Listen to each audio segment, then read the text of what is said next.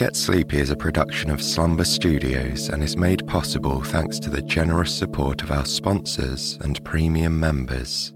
If you'd like to listen ad free and access weekly bonus episodes, extra long stories, and our entire back catalogue, you can try out Premium free for seven days by following the link in the episode notes. Now, a quick word from our sponsors. How do you make a vacation last? How do you hold on to the joy, the clarity, the calm? Easy. You go to Aruba. You'll spend your time relaxing on cool, white, sandy beaches and floating in healing blue water. You'll meet locals brimming with gratitude for an island that redefines what a paradise can be. You won't just feel great, you'll feel relaxed, renewed, and ready for life. That's the Aruba effect. Plan your trip at aruba.com. Find a fresh take on a fall getaway to Wilmington, North Carolina and beaches. Enjoy hiking trails in a state park, fresh seafood with a side of live music, and fall festivals galore. Then live it up along the Riverwalk in Wilmington's historic downtown. With three island beaches, Carolina, Kure, and Wrightsville, and a vibrant downtown, you get the best of the Carolina coast all in one place. Plan your fall getaway at WilmingtonandBeachesVacation.com. Welcome to Get Sleepy, where we listen, we relax, and we get sleepy. My name's Tom, and I'm your host. I hope you had a splendid Christmas if you celebrate it. Whether you're still enjoying a bit of winter hibernation, relaxing with a few quiet days at home, or whether it's back to normality for you by now. Let this time be an opportunity to rest and recharge. Tonight we'll take a journey back in time and learn all about the origins of a classic New Year's tradition, the Times Square ball drop. From the early origins of time balls to the details of the highly coordinated celebration of today, Alicia Steffann's story will tell you everything you need to know about the stylish, glittering orb that signals a communal passage from one year to the next for so many people in the world. Get Sleepy Premium is the very best way to listen to the show. As a premium supporter, you'll have access to our entire catalogue of over 650 stories and meditations. There are tons of extra long episodes and series stitches on there too, and everything is completely ad free. Thursday nights are extra special because that's when we release our weekly premium bonus episodes for all our supporters. Tomorrow, Vanessa will be reading a charming story about a woman who finds joy in baking all kinds of creative cakes in her kitchen. The first seven days of your premium subscription are free and you can cancel any time. You can even gift a subscription to someone special. So why not give it a try and enjoy the best rest you can get? For more information on all of our plans, visit getsleepy.com slash support or just follow the link in the show notes. Thank you all so much for your support. Before we transport you back in time to unveil the secrets of the ball drop, make sure you're ready to relax. Start by taking a deep breath and then exhaling very slowly. Do this a few times until you feel yourself letting go of your tension from the day. If your mind is still busy with thoughts, that's okay. Try noticing what those thoughts are. and then consciously set them aside for tomorrow. Your only job right now is to prepare for a night of restful sleep. As each thought comes to mind, just acknowledge it for a moment, but then say, Not now allowing that thought to pass, bringing a greater sense of peace and stillness within. Feeling your body relax even further. So, as you sink into your comfortable bed, imagine a long hallway full of doors each one leads to another year, and you're going to walk down that hallway past more than a hundred of them. You're going to travel back in time to the beginning of the 20th century, where the New York Times Square celebration was born. This is where our story begins.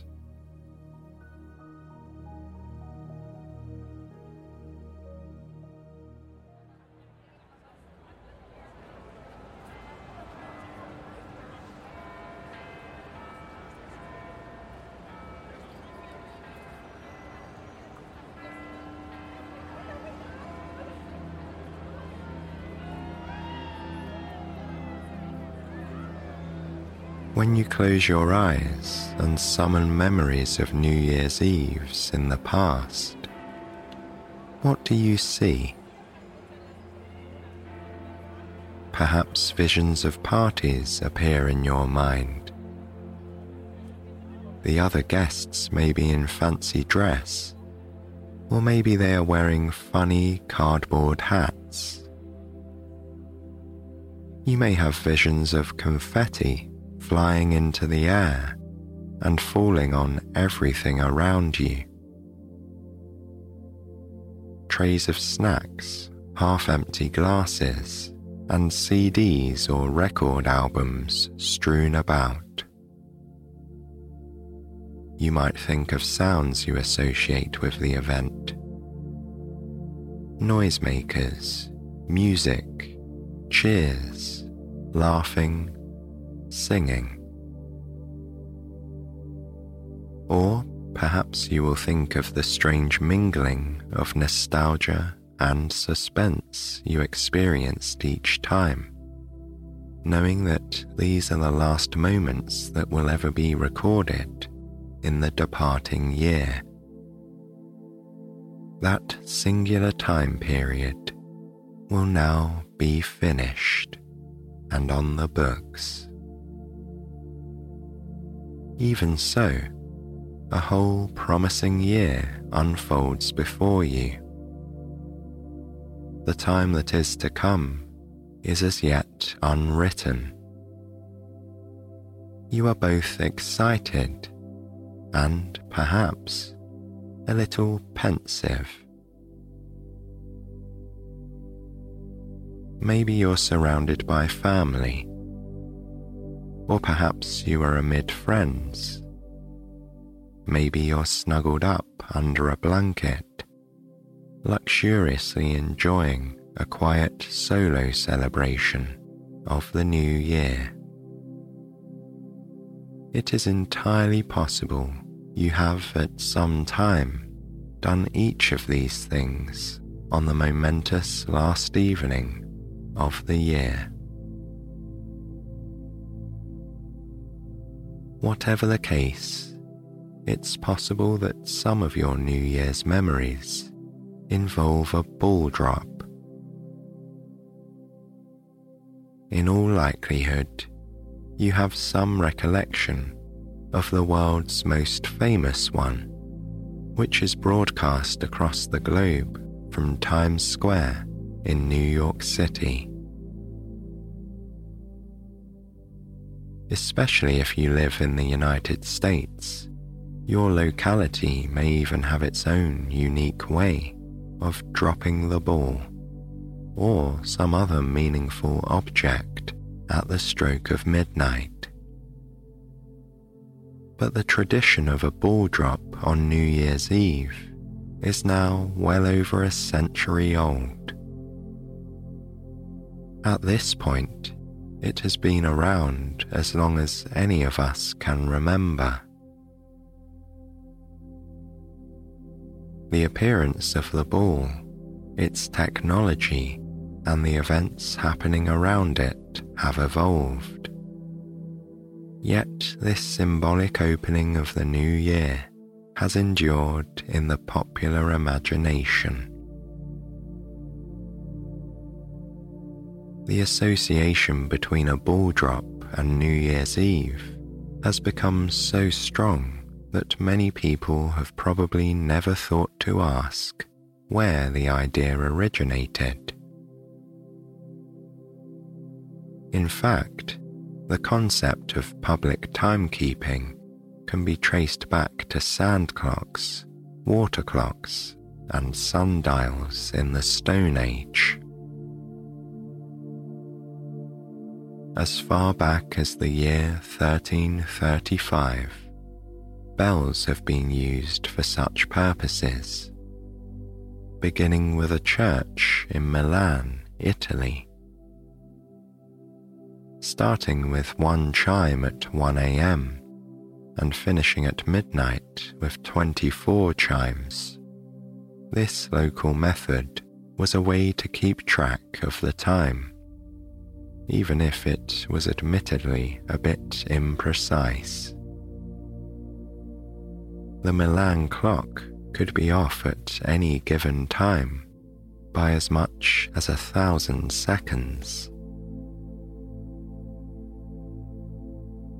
However, the idea of public chimes spread rapidly throughout Europe. This was the dawn of a new era where everyone in town knew roughly what time it was. Hearing bells toll just on the hour was more information than the average person had ever had before about the time of day. In fact, the minute hand didn't even appear on watches until sometime in the 1700s. As the years progressed, knowing the hour was fine for people going about their business on land. But those who were captains on seafaring vessels wanted more specific information. In order to work with celestial charts, they needed precision. In 1714, Jeremy Thacker invented the chronometer, which was followed shortly thereafter by John Harrison's invention of the marine chronometer in 1730. This very precise instrument revolutionized timekeeping the world over. But that was just for people wealthy and privileged enough to actually own one of these devices. And how were the chronometers to be set each day? maintaining that crucial accuracy. In the early 1800s, a Royal Naval captain named Robert Wauchope had an idea. He proposed that a signal should be made in the harbour at a specific time each day, allowing mariners to see the exact time through their telescopes. They could then set their chronometers with a high degree of accuracy. As a result, in 1829, the first time ball was installed in England's Portsmouth Harbour. The time ball was so successful that another was placed at the Royal Conservatory in Greenwich. In the year 1833, a red ball made of wood and leather was installed there on a 15 foot pole. It was released at exactly 1 pm each day, broadcasting the hour to the world. Beyond serving seafarers, this turned out to be very useful for many other people. After all, personal clocks were still a luxury for the wealthy at that time. You might wonder why the time of the signal was 1 pm and not noon. This was because astronomers were busy at 12 pm observing the sun with their telescopes. Dropping the ball just an hour later was more convenient. The Greenwich ball was so popular that the use of time balls spread. By 1844, there were 11 time balls worldwide.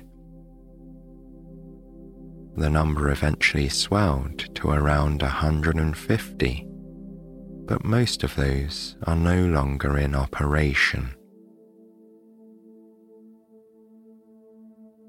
Technology marched on, and timepieces continued to become more portable, convenient, and accurate. Because of that, the few daily ball drops that still occur in modern times are mainly ceremonial. That's the case for the ongoing one at Greenwich. And of course, arguably the most ceremonial and the most famous ball drop in the world is the one that began happening in New York City in the last moments of 1906. Up until that time, the major New York celebration in the city had occurred at Trinity Church. References in church archives trace this back to the early 1800s, when the bells would be rung on New Year's Day the tradition solidified and became more of a draw as the century continued. An article in the New York Herald poetically described the scene in 1860. They said there were numerous watchers around and about the venerable walls of Old Trinity at the mystic hour when spirits are said to walk abroad, lingering there to hear the first thrilling peal of the clattering bells in their iron tongued farewell to the dying year. And presently it came. First, the three quarter chime, giving the world to know that there remained but one quarter of an hour ere the year 1860 would be drawn into the ever moving stream of ages. As the new century dawned, however, the celebration was fated to find a new home. In the beginning, there was not a time ball yet the celebration of 1906, when the orb debuted, was not actually the first New Year's Eve party in Times Square. That happened in 1904, which was a momentous year for the city. Not only did it mark the opening of the very first subway line, but the New York Times newspaper opened its headquarters in an area of Manhattan that was then known as Longacre Square. The new office, called Times Tower, was an ambitious structure located at the intersection of Broadway, 7th Avenue, and 42nd Street. It was New York's second tallest building when it was completed, the tallest if you counted the portion that made up four sub basements below which were built to handle the heavy printing equipment of the times. In recognition of the status the new building conveyed to the area and to the city, Mayor George B. McClellan officially renamed the intersection of Broadway and 7th Avenue to Times Square. Adolph Ochs, the owner of the newspaper, claimed he had not asked for this honor, but he certainly celebrated it. To commemorate the new building and the celebrity conveyed upon it, the newspaper hosted a New Year's Eve party. It was a huge undertaking there was an all day street festival hosting 200,000 revelers. Reportedly, the sound of the party could be heard as far away as Croton on Hudson, some 30 miles up the river. Once darkness fell, the guests were treated to a lavish firework display that was launched from the base of the tower. The paper itself said of the party that from base to dome, the giant structure was alight, a torch to usher in the newborn year. A new tradition had begun. However, as the planning for the 1906 party got underway, there was a small hitch. The city had banned fireworks because they were dropping hot ash on observers. According to a 1965 newspaper article, Adolph Ochs asked his chief electrician to dream up another spectacular display of lights that would not violate city rules. In the article, the electrician's son relates how his father took inspiration from the iron time ball that was currently in use at the Western Union building downtown. the owner of a company called Artkraft Strauss, helped him bring his vision to life. Jacob Starr, an immigrant metal worker, devised a 700 pound ball made of iron, wood, and leather. It was adorned with 125 watt bulbs this was then hoisted up a pole that was variously reported as being 70 or 80 feet tall, but with only 50 of those feet above the roof level, and the rest anchoring it below. According to the article, that pole had formerly been the mainmast of the battleship New Mexico it took six men to hoist the ball to the top and three to operate it as it made its descent. Over a century later, Starr's granddaughter, Tama, who was his successor at Artkraft Strauss, related that Jacob had been responsible for coming up with a flashy end to the ball drop. It suggested that when the glowing ball was dropped, it would go dark, appearing to illuminate the numbers of the new year in electric lights. Giving some wonderful historical perspective, Tama explained that many people at that time were still living with gaslights and candles in their homes. This update to the old fashioned time ball of yore, now a glowing beacon of electricity, was meant to showcase the dazzle of brand new Times Square. She says quite simply, it was instantly popular. People just loved it. The light show wasn't limited to the ball drop. In 1907, waiters in the local lobster palaces and other fancy establishments were given special top hats when the ball dropped, the numbers 1908 would light up in electricity on their heads.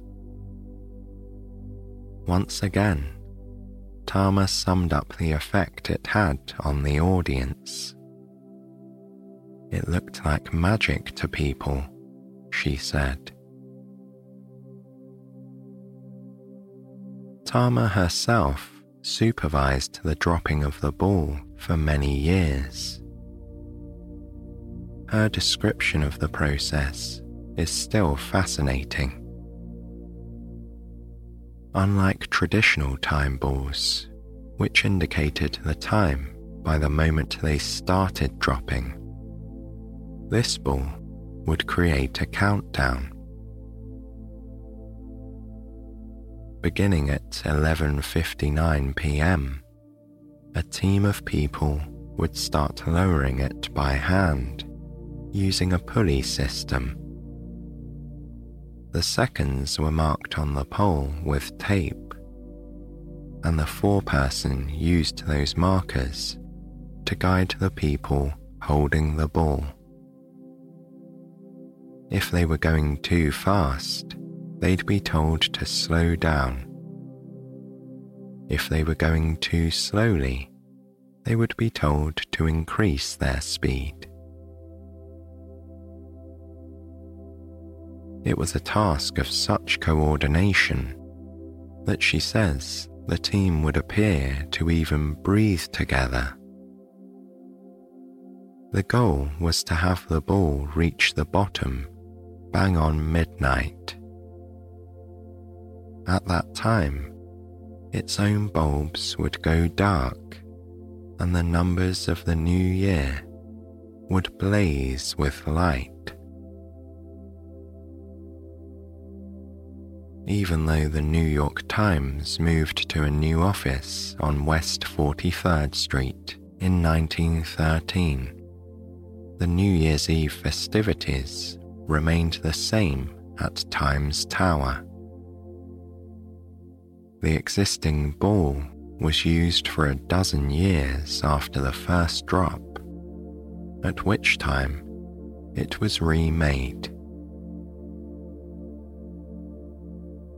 The newer version was still 5 feet in diameter, but now it was made entirely of iron.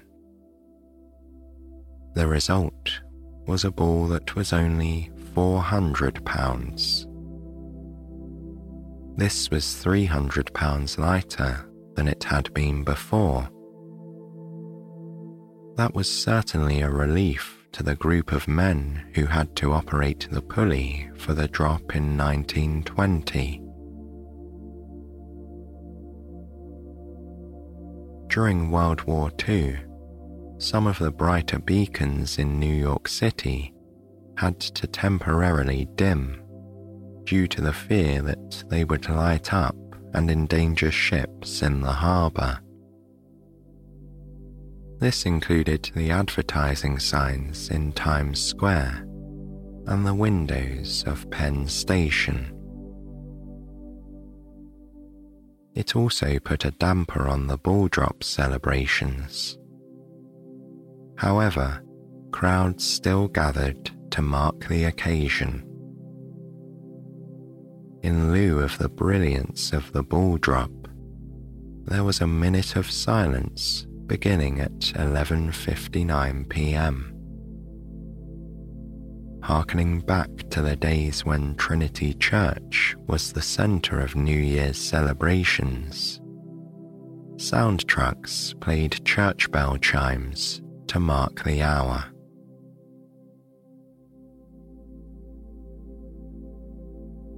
Now, let's go forward to the year 1954. Marilyn Monroe wed Joe DiMaggio. Elvis Presley released his first single. Texas Instruments announced its invention of the first transistor radio. And there were finally updates made to the Times Square New Year's Eve ball. This time, the 400 pound behemoth was slimmed down to a mere 150 pounds and increased to 6 feet in diameter thanks to the use of aluminium in place of the old iron. The ball drop continued in the ensuing years.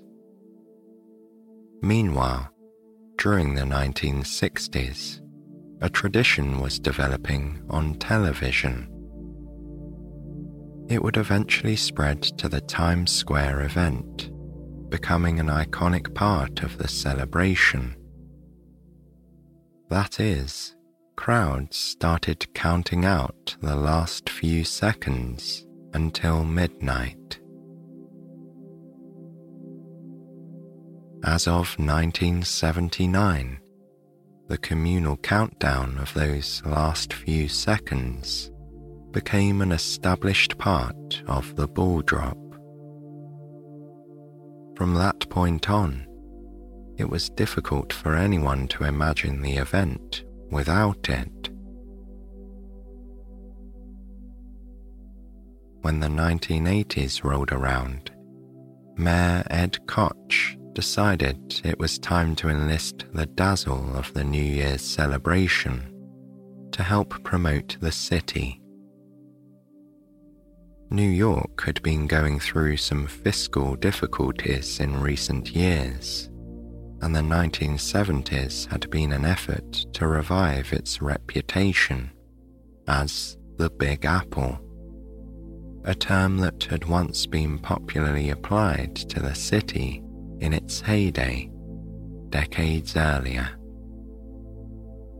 With the catchy name on the rise again, and the I Love New York campaign in full swing, the mayor convinced the organisers to transform the ball into an enormous apple. From 1981 to 1988, the lights were changed so that the white sphere turned into a red orb with a green stem. With the 1988 celebration approaching, organisers had an unusual consideration. At the request of the world's timekeepers, there was to be an international observation of a leap second at midnight in order to account for the natural and normal slowing of the Earth's rotation of just one thousandth of a second per day. Just like a leap year, the addition of a leap second is necessary once in a while to get all the atomic clocks back in sync with the Earth. Since 1988 was the year for that, a spectacular one second display was planned for the ball drop. Tama Starr, who was managing the details at the time, said this of the strange second that would be inserted between 1987 and 88. It will be a moment that doesn't belong to anything, a glimpse of infinity because it's outside regular time. In a 1987 New York Times article about the upcoming celebration, Tama described the plans that were underway. She said that white strobe lights inside the ball would flash on, creating a sparkling, twinkling effect.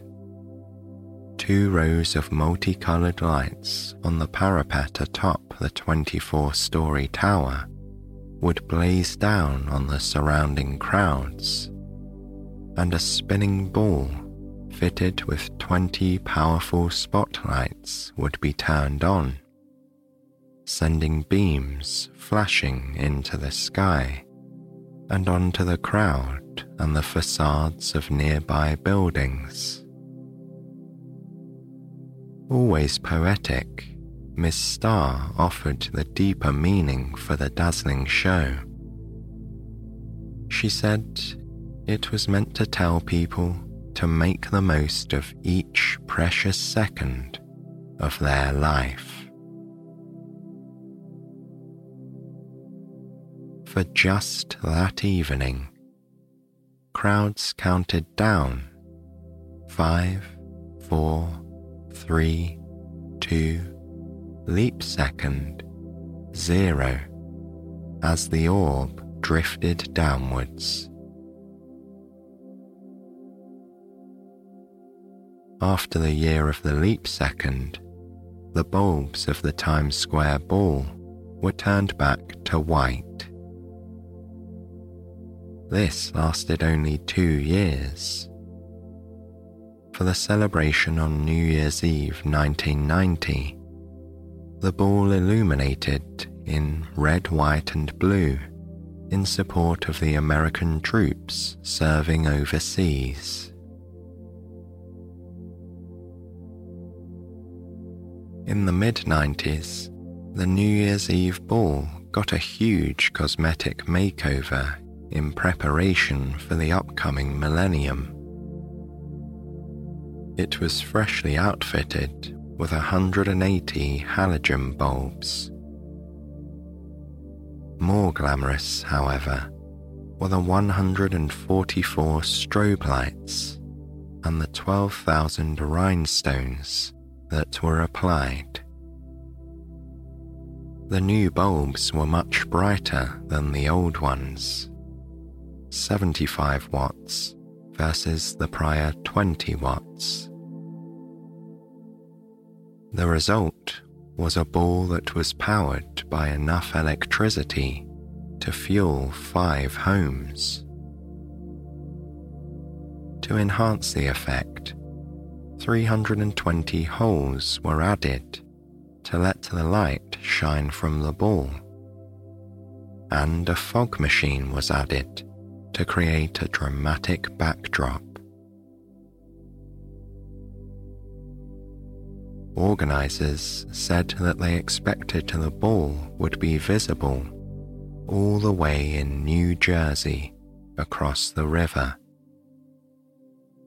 The designer, Barry Arnold, was quoted as saying that the drop would be very theatrical adding in a New York Daily News interview that, after all, we are on Broadway. This was also the first time the ball got a major technical upgrade. Tama Starr and her team had still been lowering it by hand all this time,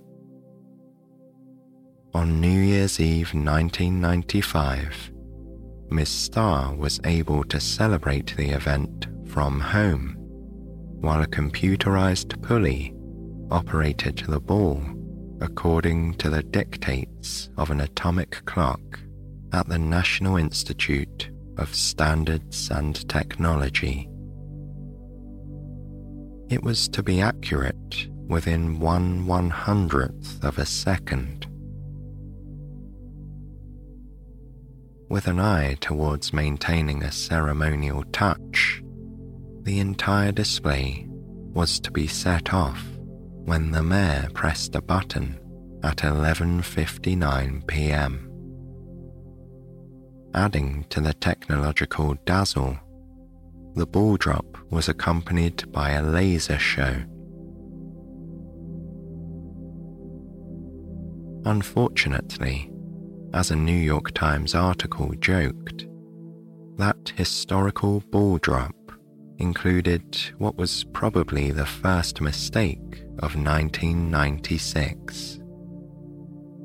The mechanism suffered a glitch and briefly stopped the ball halfway down the pole.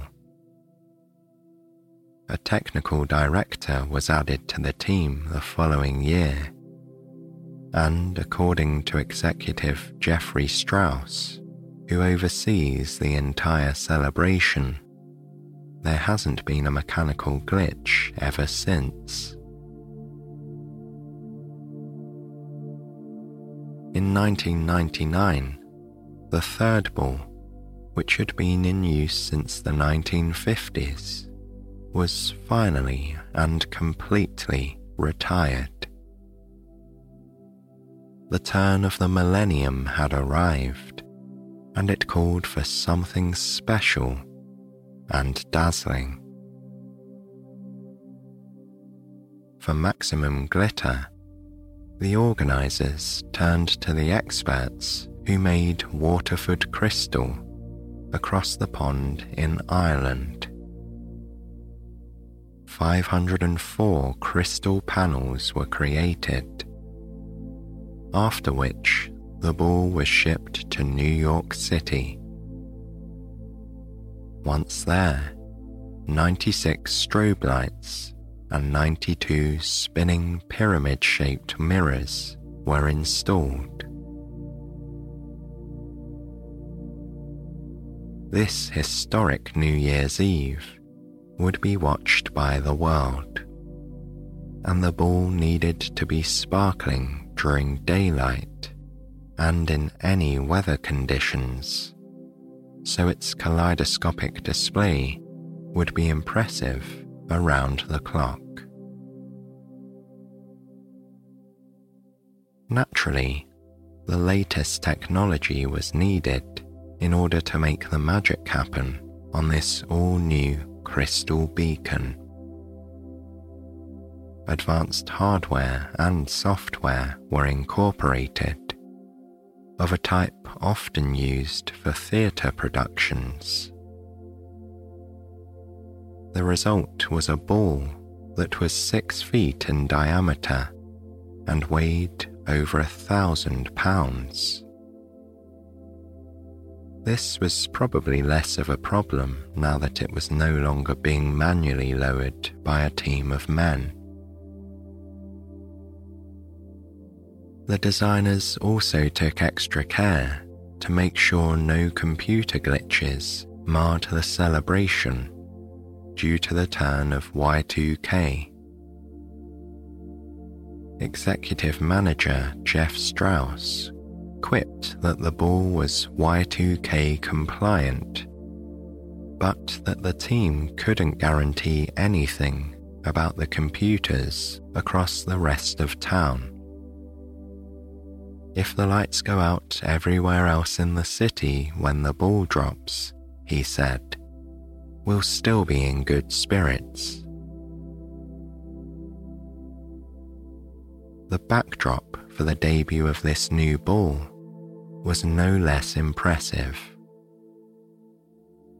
About 2 million visitors would flood Times Square, and the infrastructure was in place for them.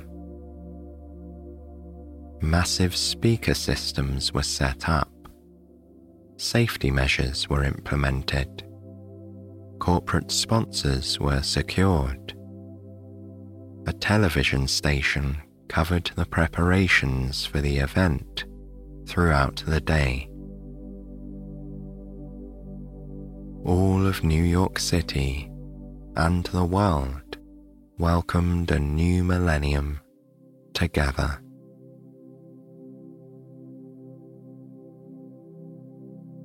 A few years later, 2007 was the 100 year anniversary of the first 1907 ball drop. The organisers decided it was time to give the ball an environmentally forward thinking makeover. This new version weighed in at 1,415 pounds. Its 9,500 LEDs shone through more than 600 crystals. Yet they used only the energy that would be required to power six bread toasters. Since 1991, the tossing of vast amounts of confetti had become a regular feature of the show. An expert named Treb Heining had been hired at that time to be the official confetti master because this was not run of the mill shredded paper. The confetti used in the New Year's Eve spectacle is larger than normal in order to create the visual feast of what he called a confetti blizzard. Depending on the wind, it was sometimes possible to still be taking photos of falling confetti half an hour after the drop, he said in a 2018 interview. In keeping with the more environmentally friendly efforts of recent years, the confetti was now recyclable and biodegradable. And how did all that confetti start to fly? He explained how a team of about a hundred people were assembled for the event, all of whom claimed the job title Confetti Dispersal Engineer.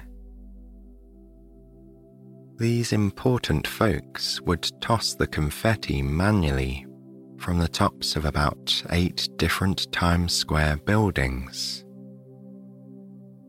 Mr. Heining acknowledged that using a cannon might seem logical, but he explained that a power outage would bring a halt to that type of confetti dispersal, and that it was safer to keep the method manual for that reason. Believe it or not, the confetti also provided a way for ordinary people to get in on the action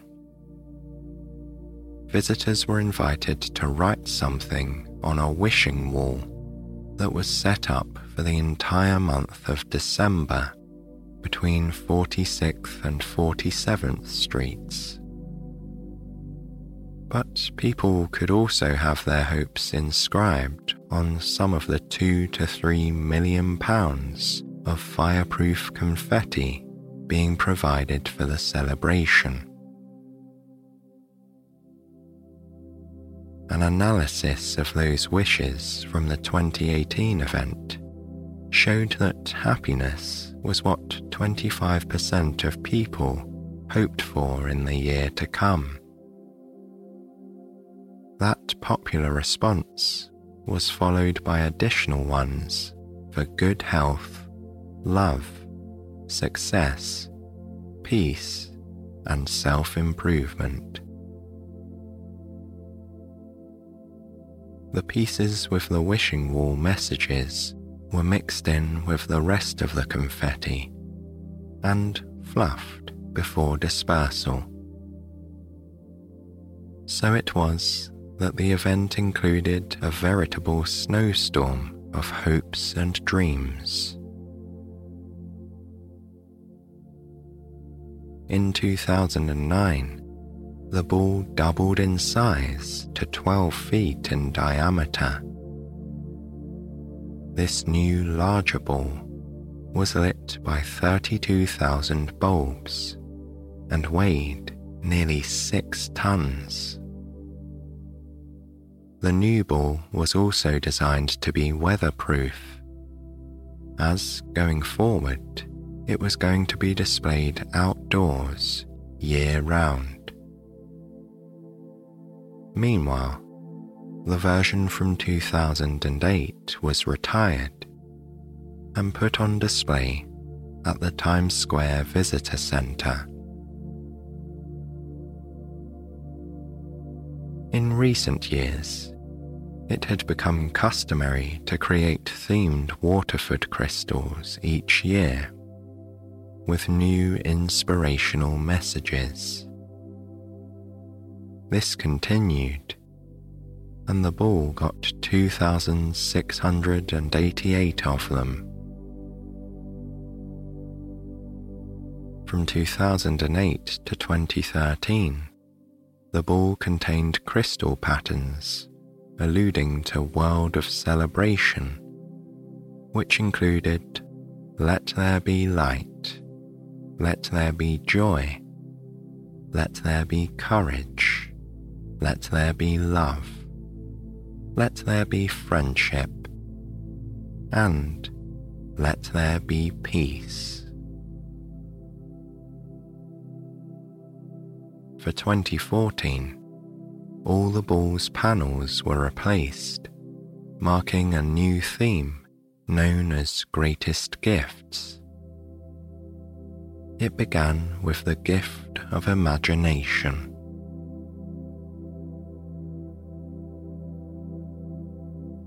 As we bring this story right to the present, the New Year's Eve ball continues to keep pace with technology while also incorporating this wonderful tradition and beautiful craftsmanship.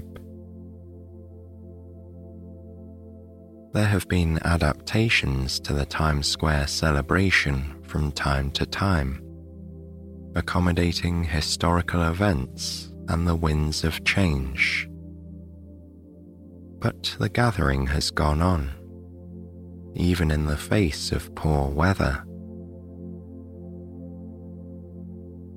On average, across the years, the temperature on New Year's Eve has hovered around freezing at a brisk 34 degrees Fahrenheit or 1 degrees Celsius. At times, it's been as warm as a toasty 58 degrees Fahrenheit as it was on the evenings of 1965 and 1972. Visitors were coldest in 1917 when the thermometer dropped to only 1 degree Fahrenheit, but with a wind chill of minus 18 degrees. The second coldest year happened exactly a century later. The folks gathered in Times Square to ring in the year 2018 were met with 9 degrees Fahrenheit, which is roughly minus 12 degrees Celsius. And of course, there has always been the festive confetti blizzard for the last couple of decades. But what of the actual white stuff? It turns out that only seven New Year's ball drops have happened during a snowfall. However, there has been rain 17 times. The tradition of the ball drop has become such an iconic part of New Year's Eve that many locales, mostly in the United States, have developed quirky celebrations of their own. For example, people in Atlanta, Georgia, the peach state, can watch an enormous peach drop. In Raleigh, North Carolina, spectators can see the drop of a 12 foot acorn that weighs 1,250 pounds. Flagstaff, Arizona goes a little bit lighter with a 70 pound acorn. Celebrating their fishing and boating industry, Port Clinton, Ohio prefers a 20 foot long replica of a walleye fish. Boise, Idaho began dropping a massive potato in 2013 in celebration of its farming industry. Apparently, that spot recently got interior lighting and is now considered a glow-tato. Temecula, California gives a nod to its wine industry with the drop of an eight foot long bunch of shining grapes. And Dillsburg, Pennsylvania drops what else but a dill pickle. No matter the style or the number of people present, the tradition of counting down to a time ball on New Year's Eve has become a special, unifying celebration. To mark that moment when we pause, with one foot in the old year and another ready to step into the new one, has become a cultural phenomenon. Having a chance to stand shoulder to shoulder, whether in person or virtually, and share good thoughts for the upcoming year is a cultural touchstone that continues to bring us together as we are focused on that glittering orb. Perhaps Tama Starr put it best when she referred to the countdown as a minute outside of time. She described that moment of universal resolutions with these words When you're concentrating really hard, time seems to slow down.